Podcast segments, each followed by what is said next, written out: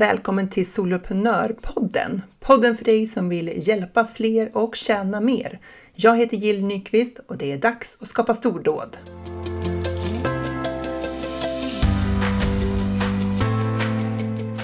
Nu är vi sugna på ett nytt år, eller hur?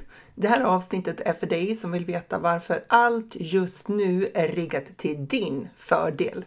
Jag har tillbringat en del av ledigheten här nu med att ta in lite trender från kommande år och låt mig säga, de är till vår fördel. Så jag kommer avsluta det här med fem trender som du inte vill missa. Häng med!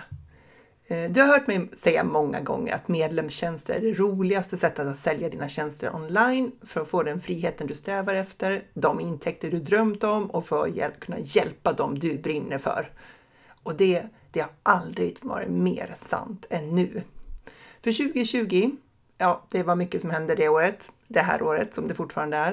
Eh, men det var också året då så många människor fick lära sig att lära online. Året då vi som samhälle, eller ja, till och med värld, världsmedborgare, för det var inte bara i Sverige, vi fick nya förutsättningar med covid-19, coronaviruset. Och därmed så skapar vi oss nya erfarenheter och nya vanor. Ja, och du vet ju vad som hände, du var ju med. Men ändå, vi måste ändå summera lite grann.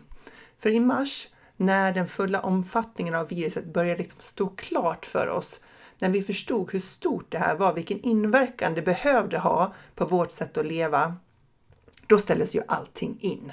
Det blev många inställda event, många inställda föreläsningar, träffar, utbildningar och uppdrag.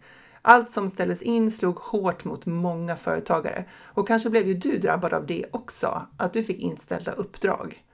Och företagare rapporterade om avbokningar efter varenda uttalande som Folkhälsomyndigheten gjorde. Och det blev oklart hur vi skulle ställa oss till allt det här. Hur skulle vi kommunicera? Kunde vi sälja något under de här omständigheterna? Skulle vi ge bort allt gratis kanske för att hjälpa till? Jag och Ulrika som driver plattformen Funka med ADHD diskuterade precis samma sak. Och det slutade faktiskt med att vi öppnade upp medlemsklubben Funka med ADHD-vänner under en hel månad, vilket vi vanligtvis inte gör, för att ge människor en möjlighet att gå med om de behövde extra stöd under den här månaden. Eh, det var att vi öppnade och vi tog fortfarande betalt för den, men vi öppnade upp en månad för att möjliggöra det. Och ett helt gäng föräldrar valde att gå med. Men vi förlorade också ett helt gäng medlemmar under samma period. Osäkerheten, förmodligen kring ekonomin, var ju stor. Vad skulle komma att hända? Och sen började det att skifta. Från att allt ställdes in så handlar det nu om att eh, eh som budskapet ändrades. Vi ställer inte in, vi ställer om. Och hur kunde den fysiska leveransen tillhandahållas digitalt? Hur kunde den utföras digitalt? Och här sker något form av magiskt på ett sätt.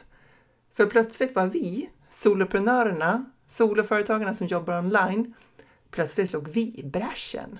Jag hade nog inte riktigt fattat hur långt framme vi var. För även om jag, jag kanske borde ha förstått det eftersom jag jobbat både som konsult och kommer från offentlig förvaltning, så jag vet lite grann vilken typ av kultur som det finns i många organisationer.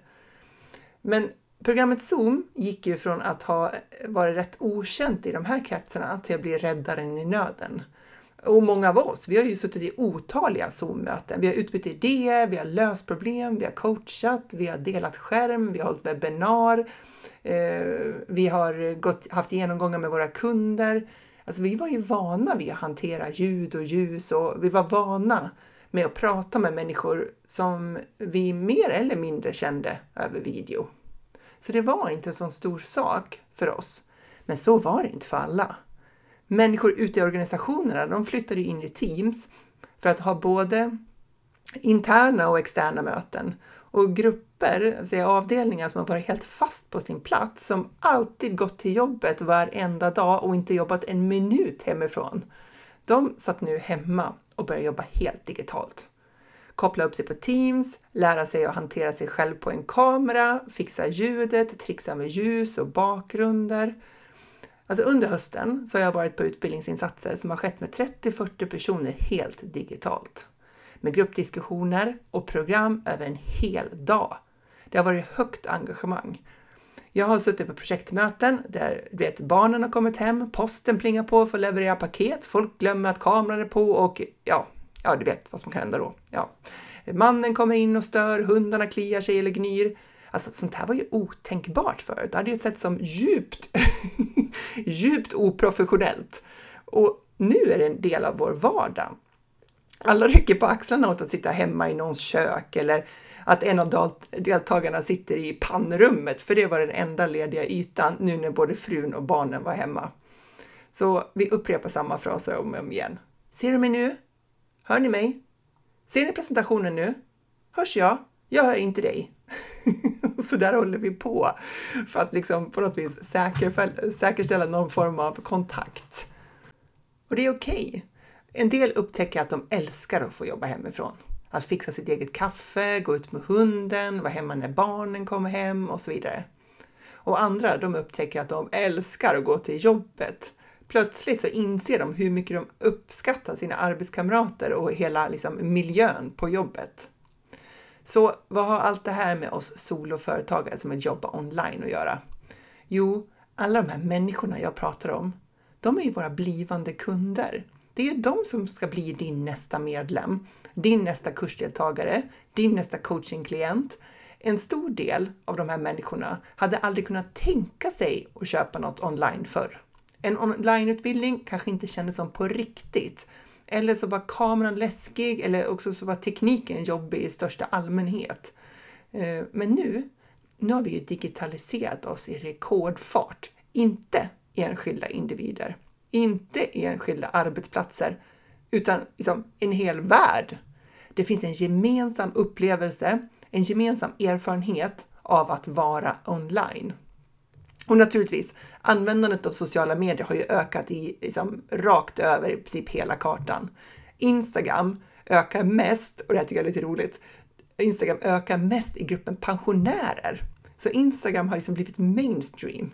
Och användningen av Pinterest har ökat, eh, särskilt i åldrarna 16 till 25 och 46 till 65 under pandemin. Och Pinterest, om ni inte visste det, är särskilt populärt hos köpstarka kvinnor. Intressant va? Hur många av oss är det inte som riktar sig, liksom, som riktar oss direkt mot kvinnor? Ja, årets raket på det sociala medier, det är ju inte så eh, förvånande kanske, TikTok.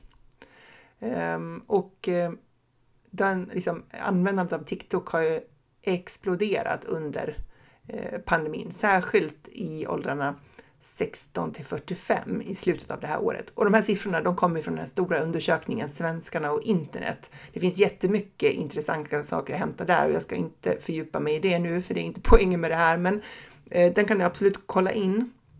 Svenskarna och internet om du eh, inte har sett den eller sett någon sammanfattning.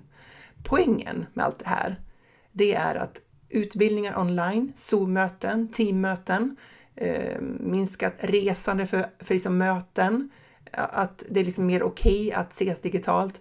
Allt det där är till vår fördel. För det har aldrig varit ett bättre tillfälle att driva en verksamhet online än nu. 2021 kommer att bli vårt år. Kunderna har aldrig varit mer redo. Tekniken har aldrig varit bättre. Vi har grymma bredband på de allra flesta, flesta ställena i Sverige.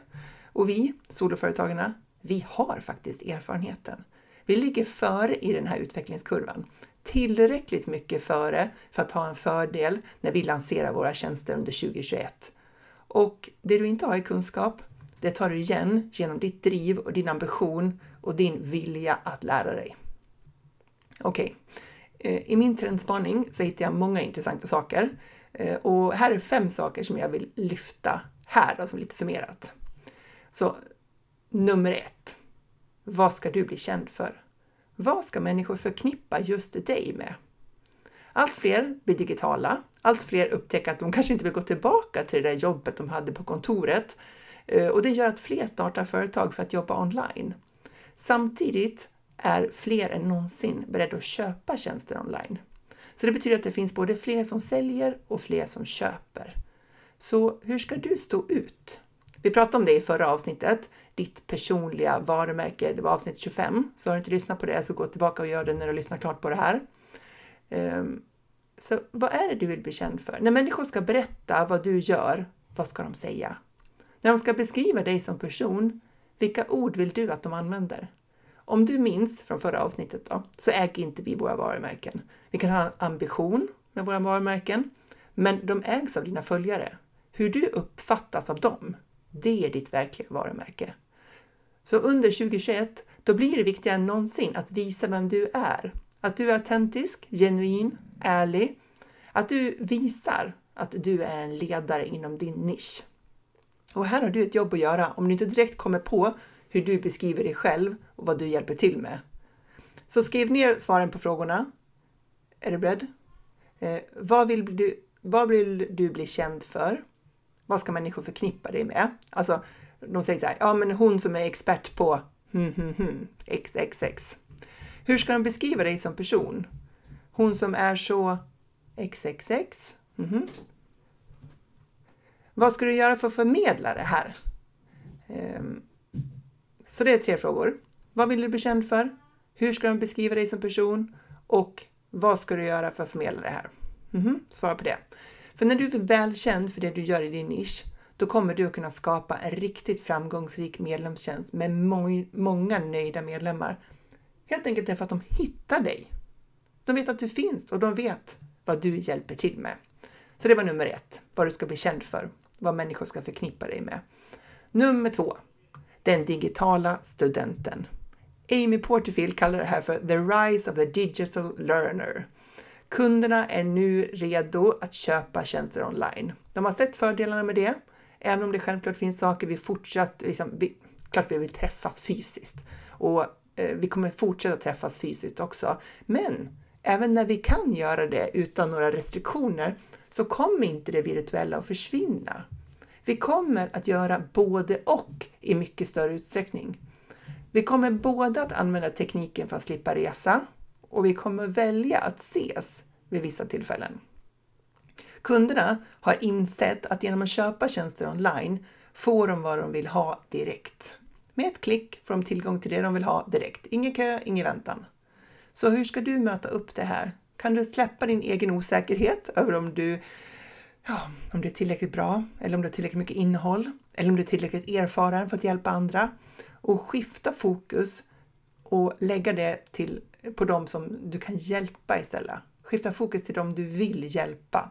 Lägga din kraft och energi på att nå dem. För om vi önskar oss en större förståelse för vad lärande online kan ha för nyttor, så då, då har vi det nu. Använd den möjligheten. När du paketerat din kunskap till medlemstjänst kommer du kunna möta upp alla de här behoven som finns inom just ditt område. Den digitala studenten blir din digitala medlem. Nummer tre. Människor har vant sig vid inte bara virtuella event utan även att betala för dem. Det är inte bara så att människor har vant sig vid utbildningar, träffar, event, coachningar online. De är också beredda att betala för dem. När allt fler företag ställer om istället för att ställa in så blir den digitala leveransen värdefull. Alternativet just nu är ju att inte göra det alls. Och om de tycker att det borde vara billigare för att det är digitalt, då är det vårt jobb att berätta varför det inte kan vara billigare. Varför värdet är lika stort eller kanske större. Vilken kompetens och vilka krav som ställs på oss som levererar digitala tjänster som det är värt för kunden att betala för. Så varför skulle man betala för sånt man kan googla gratis? Ja, det har jag varit inne på förut. För att det är galet mycket snabbare och lättare att få en guidning till resultat än att ladda ner 20 freebies, lyssna på 10 poddavsnitt, se 15 webbinar och sen göra jobbet själv med att knyta ihop all den här informationen och få den att passa in på det man gör själv. Därför så kommer det här att hjälpa dig att få medlemmar till din medlemstjänst. Och du har, om du redan har en, så kommer det här att hjälpa dig att få fler medlemmar. För du är guiden som gör att de kommer snabbare till att få det resultat som de önskar.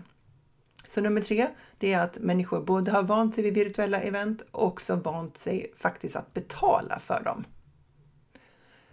Nummer fyra, relationer i fokus. Alltså, vi människor vi älskar ju att känna oss delaktiga i ett sammanhang. Det finns ett uttryck för det där, KASAM, eller KASAM kanske heter. Känsla av sammanhang står det för. Det handlar om att vi vill förstå och känna att det som händer är begripligt. Det handlar om att det ska kännas hanterbart, att jag liksom förmår det här och att det ska kännas meningsfullt för mig som person. Vi vill skapa det här sammanhanget genom till exempel relationer med andra människor. Och, alltså vi människor vill skapa det här sammanhanget med relationer med andra människor och vi gör det på olika sätt. Alltså det är på jobbet eller i en förening, med hobbyn, familjen och vi gör det både fysiskt och online. Vi vill känna igen oss i andra och knyta kontakter, känna att vi liksom inte är ensamma i vad vi nu håller på med och kämpar med eller strävar efter eller löser för problem och så vidare. Så därför ska ju du som soloprenör online visa vem du är. Bjud på dig själv och din kunskap och därför ska du släppa prestationsångesten och känslan av att det måste vara perfekt. Människor förväntar sig inte perfektion. De förväntar sig att möta dig. Eller hur? Det kan man säga en gång till. Människor förväntar sig inte perfektion. De förväntar sig dig. Vi känner inte igen oss i perfekta människor. Vi vill inte lära oss om de som aldrig har mött en motgång eller gjort något som misslyckats eller aldrig har varit rädda. Vi vill ju inte hänga med robotar. Vi vill ju hänga med dem som vi kan relatera till. Människor av kött och blod, människor som gör misstag, människor som lyckas. Människor som, som känner massor av känslor och som går före oss. De som ödmjukt visar vägen och tydligt tar ledningen. Alla vill inte leda. Det finns gott om människor som vill följa, som vill ta rygg på några andra och gå några steg bakom. Låt dem hitta dig och bjud in dem att följa dig. För mänskligheten vinner, samhörigheten vinner, communityn vinner även nästa år. Och kanske särskilt nästa år, när vi tar med oss så många av det här årets svårigheter liksom med in på det nya året. Och finns det något sammanhang där vi kan bygga relationer som i en medlemstjänst? Relationer till dig som ledare av tjänsten och relationer till andra som är medlemmar. Långa relationer som fördjupas över tid. Som våra amerikanska vänner säger. Människor går med, anmäler sig för kunskaper, men stannar för relationerna. Så nummer fyra, det handlar om relationer i fokus. Nummer fem, den här brinner jag för. Eh, en god modern mental hälsa. Så vad handlar det om? Ja, men så här är det. Vår hjärna är inte gjord för det här samhället vi har idag. Funktioner som hjärnan har, som höll oss vid liv när vi bodde på savannen, tar ju nästan livet av oss idag. Det handlar till exempel om att maximera belöning och undvika obehag. Och på kort sikt, hjärnan är väldigt kortsiktig. Så det är vår grundprogrammering. Och därför blir vi kvar i soffan när vi borde gå ut och ta en promenad eller ut och springa. Därför så äter vi den där chokladen fast vi har bestämt att vi ska låta bli. Mm. Och därför så gör vi inte den där livesändningen som känns lite jobbig eller rent skräckinjagande. Men vi är inte fångade av vår hjärnas liksom, välmenta men gammalmodiga programmering. Eh, det finns vägar att jobba med sin moderna mentala hälsa. Att må bra i det samhälle, med de problem och de hot vi har idag och med den teknologi vi har idag, det handlar om personlig utveckling. Förmågan att coacha sig själv genom svårigheter. Och vi som jobbar med det här, att utveckla våra, vårt personliga ledarskap, att utveckla oss själva. Vi kommer alltid att vara vinnare. För det finns inget mer inspirerande än en person som utvecklas. Hon som utvecklas, hon som blir bättre, hon som vågar försöka och som lär sig av sina misstag. Så vill du skapa de bästa förutsättningarna för dig själv och få ett riktigt bra år 2021 och ja, för all del, ett riktigt bra liv överhuvudtaget, då behöver du göra jobbet med dig själv. Det finns ingen genväg, tyvärr. Det går inte snabbt. Det finns ingen quick fix, men belöningen är oändlig. Oändlig! Ja, mer om det en annan gång. Men kan du tänka dig en mer angelägen tid att satsa på sitt mentala välmående nu när vi har klimathotet, vi har covidvirus, vi har motsättningar och oroligheter i världen. Det händer mycket. Det är så mycket som vi blir matade av när vi tar del av vad som händer på sociala medier, vi ser på nyheterna, läser tidningar och så vidare. Så många saker som vi kan påverka och så många som ligger helt utanför vår kontroll. För det är inte bara så att det händer mycket saker. Det har väl hänt många hemska saker långt tillbaka i tiden också. Och faktum är att många säger att det, det egentligen är en mycket säkrare tid att leva i nu än vad det någonsin har varit. Men utmaningen är ju att vi, vi vet ju om dem. Vi vet ju om så många fler än vad vi gjorde förr. Och rapporteringen, det handlar om avvikelserna. Man lyfter inte fram när saker och ting har gått bra, man lyfter fram när det har blivit fel, när det har blivit ett hot eller när det har hänt något hemskt. Vi får konstant information om alla problem, svårigheter och hot som finns. Därför har det aldrig varit mer angeläget att hantera sina egna tankar om det som händer än just nu. För när det är dags att skapa stordåd, då behöver du dyka upp som den bästa versionen av dig själv.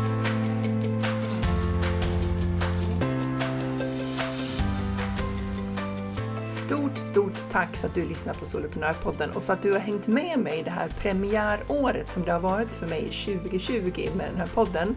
Jag är jätteglad för att du lyssnar och du får jättegärna hjälpa mig att sprida podden till fler soloprenörer. Nu stänger vi snart 2020 och vi ser fram emot ett fantastiskt 2021.